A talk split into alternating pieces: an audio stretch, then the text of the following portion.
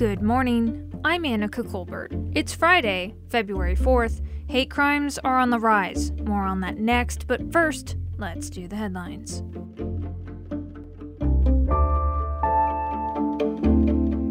San Diego County public health officials reported more than 3,000 new COVID 19 cases yesterday and 22 additional deaths. Officials are warning that even though it looks like the Omicron surge is on the decline, the death toll is rising. That's because hospitalizations and deaths tend to happen after a spike in cases. County Public Health Officer Dr. Wilma Wooten says lab confirmed cases are only a portion of the actual cases in the county, especially as people start relying on at home tests, which which don't get reported to the county. California energy officials are putting their decision to revise rules about the solar market on hold indefinitely. CPUC President Alice Reynolds says her agency needs more time to consider the changes that could upend the market. Critics say the current system subsidizes rich Californians who have solar panels. Solar advocates, however, say the proposed changes will stop the adoption of rooftop solar and hurt the state's chances at meeting greenhouse gas reduction goals. The state auditor released a report yesterday that says the sheriff's department didn't do enough to prevent the high number of deaths in county jails. The report was released on Sheriff Bill Gore's last day in office. The audit found that between 2006 and 2020, 185 people died in county jails. That's one of the highest counts in the state. The report says there were serious problems with how the department provides medical and mental health care, which likely contributed to the in custody deaths. In a statement, the Sheriff's Department says it'll consider every recommendation by the state auditor. From KPBS, you're listening to San Diego News Now. Stay with me for more of the local news you need. You've been thinking about helping KPBS with a donation. Why not donate that extra car you no longer need? Pickup is free, and you're supporting KPBS Public Media. Here's how visit kpbs.careasy.org.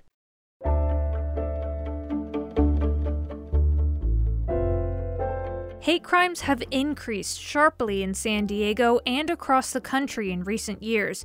And as KPBS race and equity reporter Christina Kim reports, early findings show the trend grew even worse in 2021. Hate is on the rise in San Diego, and the examples are everywhere. Just last weekend, City of Coronado Director of Recreation and Golf Services, Roger Miller, and his wife, Sandra Miller, were filmed after allegedly hurling anti Asian racist slurs towards an Asian American couple while shopping in Orange County.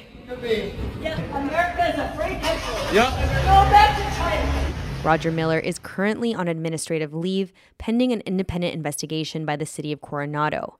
His wife was fired from her job at a school in Temecula we know that that's just the tip of the iceberg for how others feel around town. Jason Paguio is a Coronado resident and CEO and president of the Asian Business Association in San Diego. He was disturbed by Miller's behavior and the city's response. You know, this doesn't come out of nowhere. It's not out of a vacuum that, you know, people must have, have heard his actions and what he had done in the past. Paguio has lived in San Diego County his whole life. He says the past few years have changed how he sees the region. Not the San Diego I know, um, and, and what I grew up in. So it's uh, really dis- disheartening. In the city of San Diego, the number of hate crimes reported by the San Diego Police Department nearly doubled last year. District Attorney Summer Stephan says her office prosecuted 30 hate crime cases in 2021 and received around 300 reports of hate incidents. We definitely saw a rise in hate crimes, even as compared with 2020, which was already quite an increase, but we, we saw an even wider increase in 2021. And race based hate crimes topped the list. This uptick in hate and hate crimes is not just happening locally. Brian Levin, director of the Center for the Study of Hate and Extremism at Cal State San Bernardino, says hate crimes in major U.S. cities went up 46% in 2021. So, nationally, for instance, New York, LA, uh, Chicago hit century highs, along with some other places. Nationwide, race based hate crimes are still primarily directed against Black Americans. So, in most cities, anti Black is going to be the highest. And anti Black has been the highest nationally as long as we've been collecting data. But over the past few years, hate crimes against Asian Americans have increased the most. That number went up a whopping 339% nationwide in 2021. Levin says major events and political rhetoric contribute to spikes in hate. Stereotypes and bigotries that are directed against various groups, particularly racial groups, really get anchored in 2020. Anti Asian with respect to COVID, anti Black with respect to uh, the George Floyd lynching. Here in San Diego, the DA's office found that 12% of all hate crimes reported to them in 2021 were against Asian Americans. Stephan says this is likely an undercount, and they only capture a snapshot of the impact hate has on a community. Hate crimes have a ripple effect. They don't just make someone feel unsafe and, and terrorized, who is the direct victim, they make everyone in the that shares the identity, the race of that individual also feel unsafe. That feeling of not being safe is something that Paguio has been hearing from local Asian business owners. And it's taking a toll on him too. It's very heavy hearing it, you know, as much as we have in the last couple years here. Still, Paguio appreciates that the issue is being tracked and hopes it inspires people to action. We need allies across the board in every community. We need people standing up for us and being in solidarity with our communities. Christina Kim, KPBS News.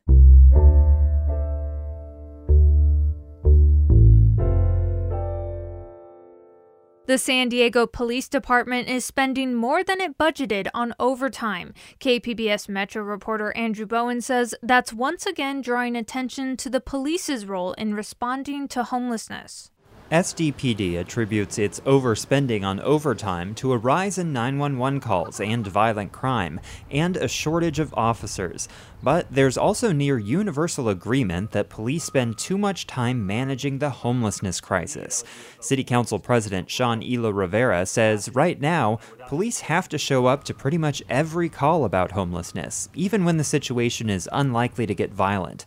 He says police presence might be necessary sometimes, but if not, let's free them up to do to do the work that they are tasked with, which is again more than they than they, than they should be tasked with.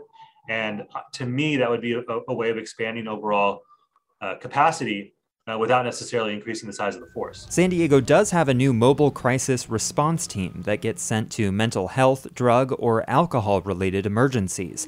But Police Chief David Nisleit says it's too small to give any meaningful relief to the demands on officers.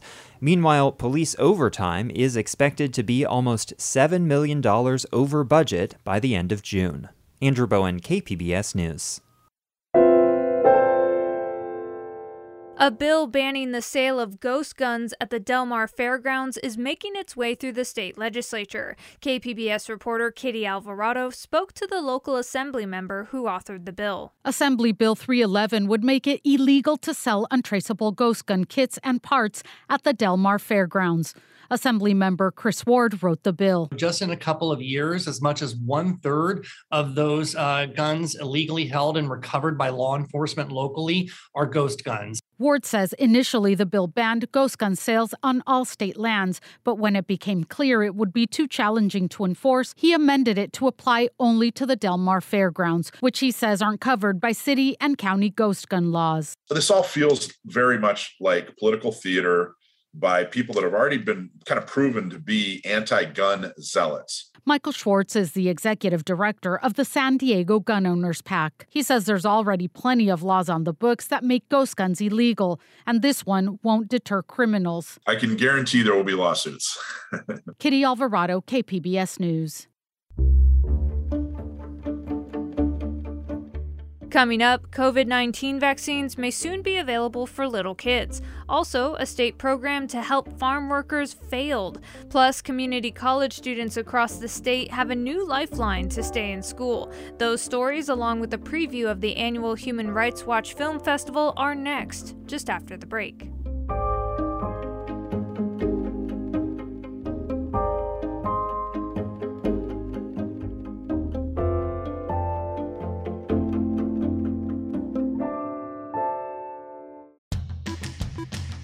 Hi, I'm Beth Accomando, KPBS arts reporter and host of the Cinema Junkie podcast. I'm also a geeky gourmet who likes to bake food themed to the movies I watch, like chocolate blood to savor with Dracula, or an extra chewy Wookie cookie to enjoy with Star Wars. I'm geeky about the things I love, and that makes me a public radio geek as well. Love being able to connect with audiences just like you through TV, radio, the web, and podcasts like the one you're listening to right now. So, are you a KPBS geek? If so, then I'm asking you to get in touch with your inner nerd and become a member of KPBS today. Just go to kpbs.org and click the blue Give Now button and make a donation. That's right, let's geek out together about the things we love.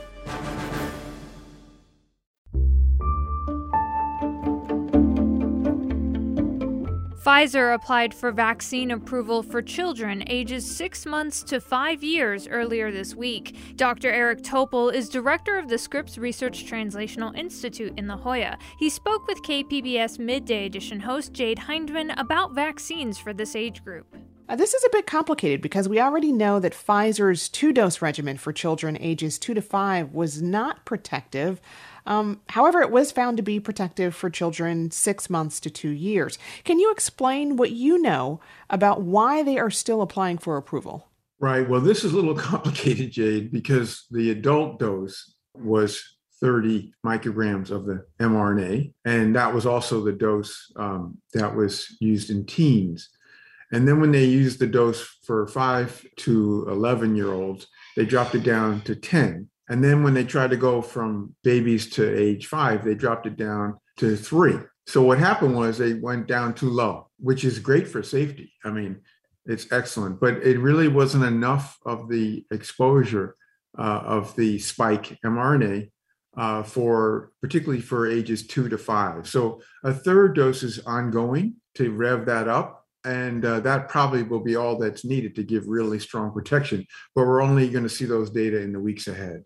Mm, so then, what do you make of this? Well, this is unusual because typically you would have all the data secure and done, uh, reviewed before there would be an approval. But it looks like the interest here is because there's a lot of children younger than age five who are getting sick, some of them actually in the hospital. The idea is to get them at least started with their first dose because by the time the third dose data will be ready, and it's likely it'll be uh, quite good that they would be on their way towards the third dose.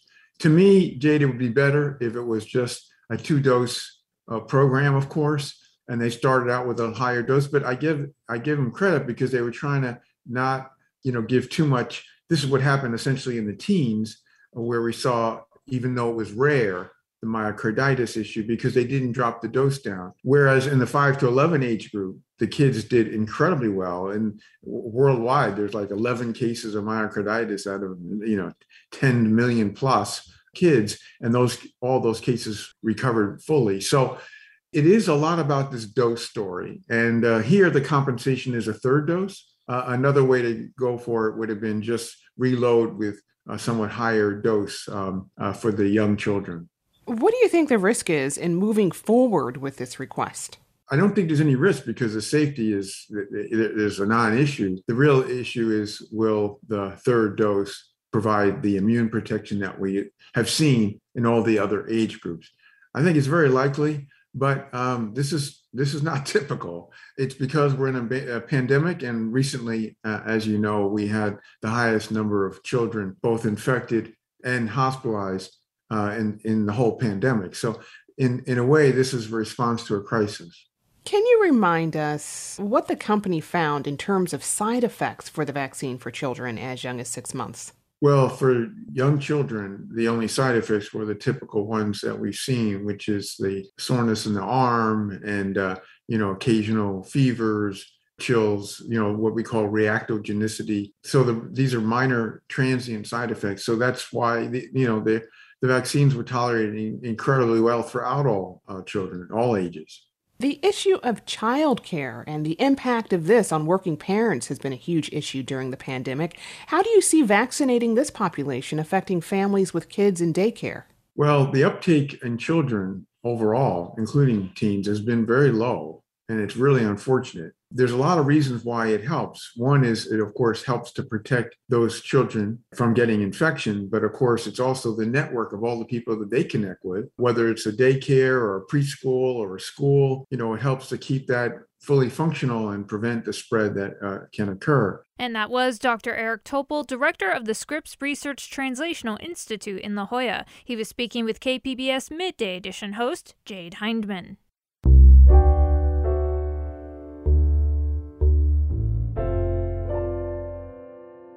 A state program made over $900,000 available to Imperial County farm workers. But as iNewsSource investigative reporter Jennifer Bowman explains, most of the money wasn't spent. For nearly a year, Imperial County was part of Housing for the Harvest. The state program helps farm workers exposed to COVID 19 with isolation and financial assistance. Local Dr. Tien Vo provided the services under a county agreement with his nonprofit, but that abruptly ended after federal officials searched Vo's offices for reasons that have not been disclosed. The county looked for a new vendor but was unsuccessful. Less than 4% of its funding was used. For KPBS, I'm iNewsSource investigative reporter Jennifer Bowman. iNewsSource is an independently funded nonprofit partner of KPBS.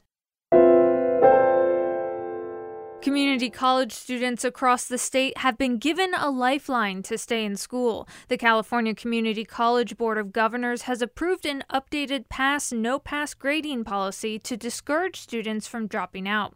Students will now have until their last day in class in a semester to decide whether they want a letter grade or a pass no pass grade. Adrian Gonzalez is Vice President of Student Affairs at San Diego's Miramar College. If in a normal situation they would have gotten an a, but because of everything they're dealing with, you know, they're struggling, maybe getting a C. This allowed them to say, hey, I'll take it as a pass, no pass and not have to worry about the pressures of the A, B, or C on my transcript. The change in grading policy does not mean a change at four year universities that require traditional grading. The Museum of Photographic Arts in Balboa Park is hosting its 12th annual Human Rights Watch Film Festival through Tuesday. The event will be virtual this year, featuring five films about issues ranging from foster youth to immigration reform.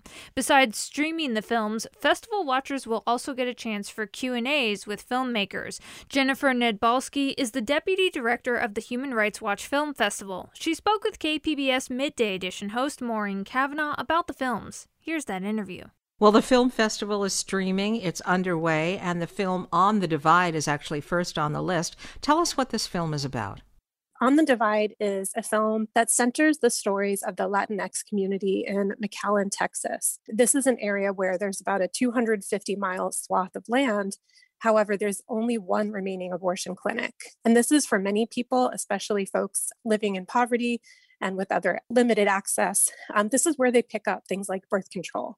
So when abortion clinics are closing in Texas, it really has an impact on every member of this community, on whatever side of what they call the divide they stand. Let's hear a clip from the trailer. Two, three years ago, Texas had 41 abortion facilities. On October the 3rd, only seven in the state of Texas could legally perform an abortion. This is a clinic that has been closed down because of the new laws implemented by the state of Texas. The illegal abortions will take place. Women can hemorrhage to death. Why is this your opening movie selection? You know, certainly women across the country and families across the country have so much at stake right now. While there's a huge amount of support across the country for women to have the right to choose, um, this film really shows that obviously the question is really complicated, but also there's a lot of common ground to be found. The discussion on abortion isn't always a black and white issue. This film really shows that there's a huge gray area where people, including people of faith, really understand and are empathizing with how difficult these choices are to make and how profound and important it is that women are able to decide what is best for their bodies and families. Another film featured in the Human Rights Watch Film Festival is Possible Selves. What does this movie highlight? So, we're thrilled to be hosting the world premiere of this film, Possible Selves, which is the first documentary of its kind to focus on the stories of foster youth telling their own stories. In the United States, it's impossible for foster youth to speak out to the press without approval from a judge. And so this film is really remarkable as it lifts up a lot of organizations and individuals in California that are supporting foster youth as they go ahead and reach their goal of graduating from college. Here's a clip from the film. It's like a foster children as like, you know, damaged goods no one really wanted. And I don't know, once I became one, it's like my whole perspective just shifted. You know, that, if that's what everyone will think of a foster child, then how can they ever see the qualities that they possess? How can they ever see that they might be a great dancer or a gifted musician? When we see documentaries about foster children, it usually focuses on the foster system itself. But as you say, this film concentrates on the stories of the foster kids themselves. How does that change the story that's told? You know, it's so important that we're able to hear from the perspectives of foster youth what their lives are like. And this film really it's it's so important for the public to understand that foster youth are in their communities they're in your kids schools they might be your your kid or the best friend of your child they're important members of the community and they're really trying hard to overcome the odds to reach their goals, to be educated in college, to be able to work and support themselves. But the film also focuses on teens that are coming of age and aging out of the foster care system. And we at Human Rights Watch really want the people to understand that watch this film that foster youth need more support. And that can look like becoming a foster parent or just becoming a mentor and an ally to foster youth in your community. Tell us a little about some of the other films being streamed. There's one called Fruits of Labor. That's right. Fruits of Labor tells the story of an incredible young woman who is living outside of Los Angeles. Her story is one that's not unique to many members of the California and San Diego area. As she's in high school, her mother is threatened with deportation. And because of the fear of having her mother taken away, this young teenager ends up having to work multiple jobs to support her siblings and her mother financially. So she's working in the strawberry fields in the morning, going to high school, and then working in a meat packing plant at night. And the film actually is co-written by Ashley, the film subject, and she'll be part of the Q&A. So we really hope folks get to meet her and hear her story. Where can people go to stream the films during the festival? The films are available to stream online at mopa.org slash HRWFF. The films will be online from February 2nd all the way through the 8th. And tickets start at just $9 for the individual film, 35 for a whole festival pass. And I do want to mention that we don't want the cost of the ticket to be a barrier. So people can email us at filmticket, F I L M ticket at hrw.org, and we'll go ahead and send you some free codes. And that was Jennifer Nedbalski, the Deputy Director of the Human Rights Watch Film Festival. She was speaking with KPBS Midday Edition host Maureen Cavanaugh. And that's it for the podcast today. As always, you can find more San Diego news online at kpbs.org. I'm Anica Colbert. Thanks for listening and have a wonderful weekend.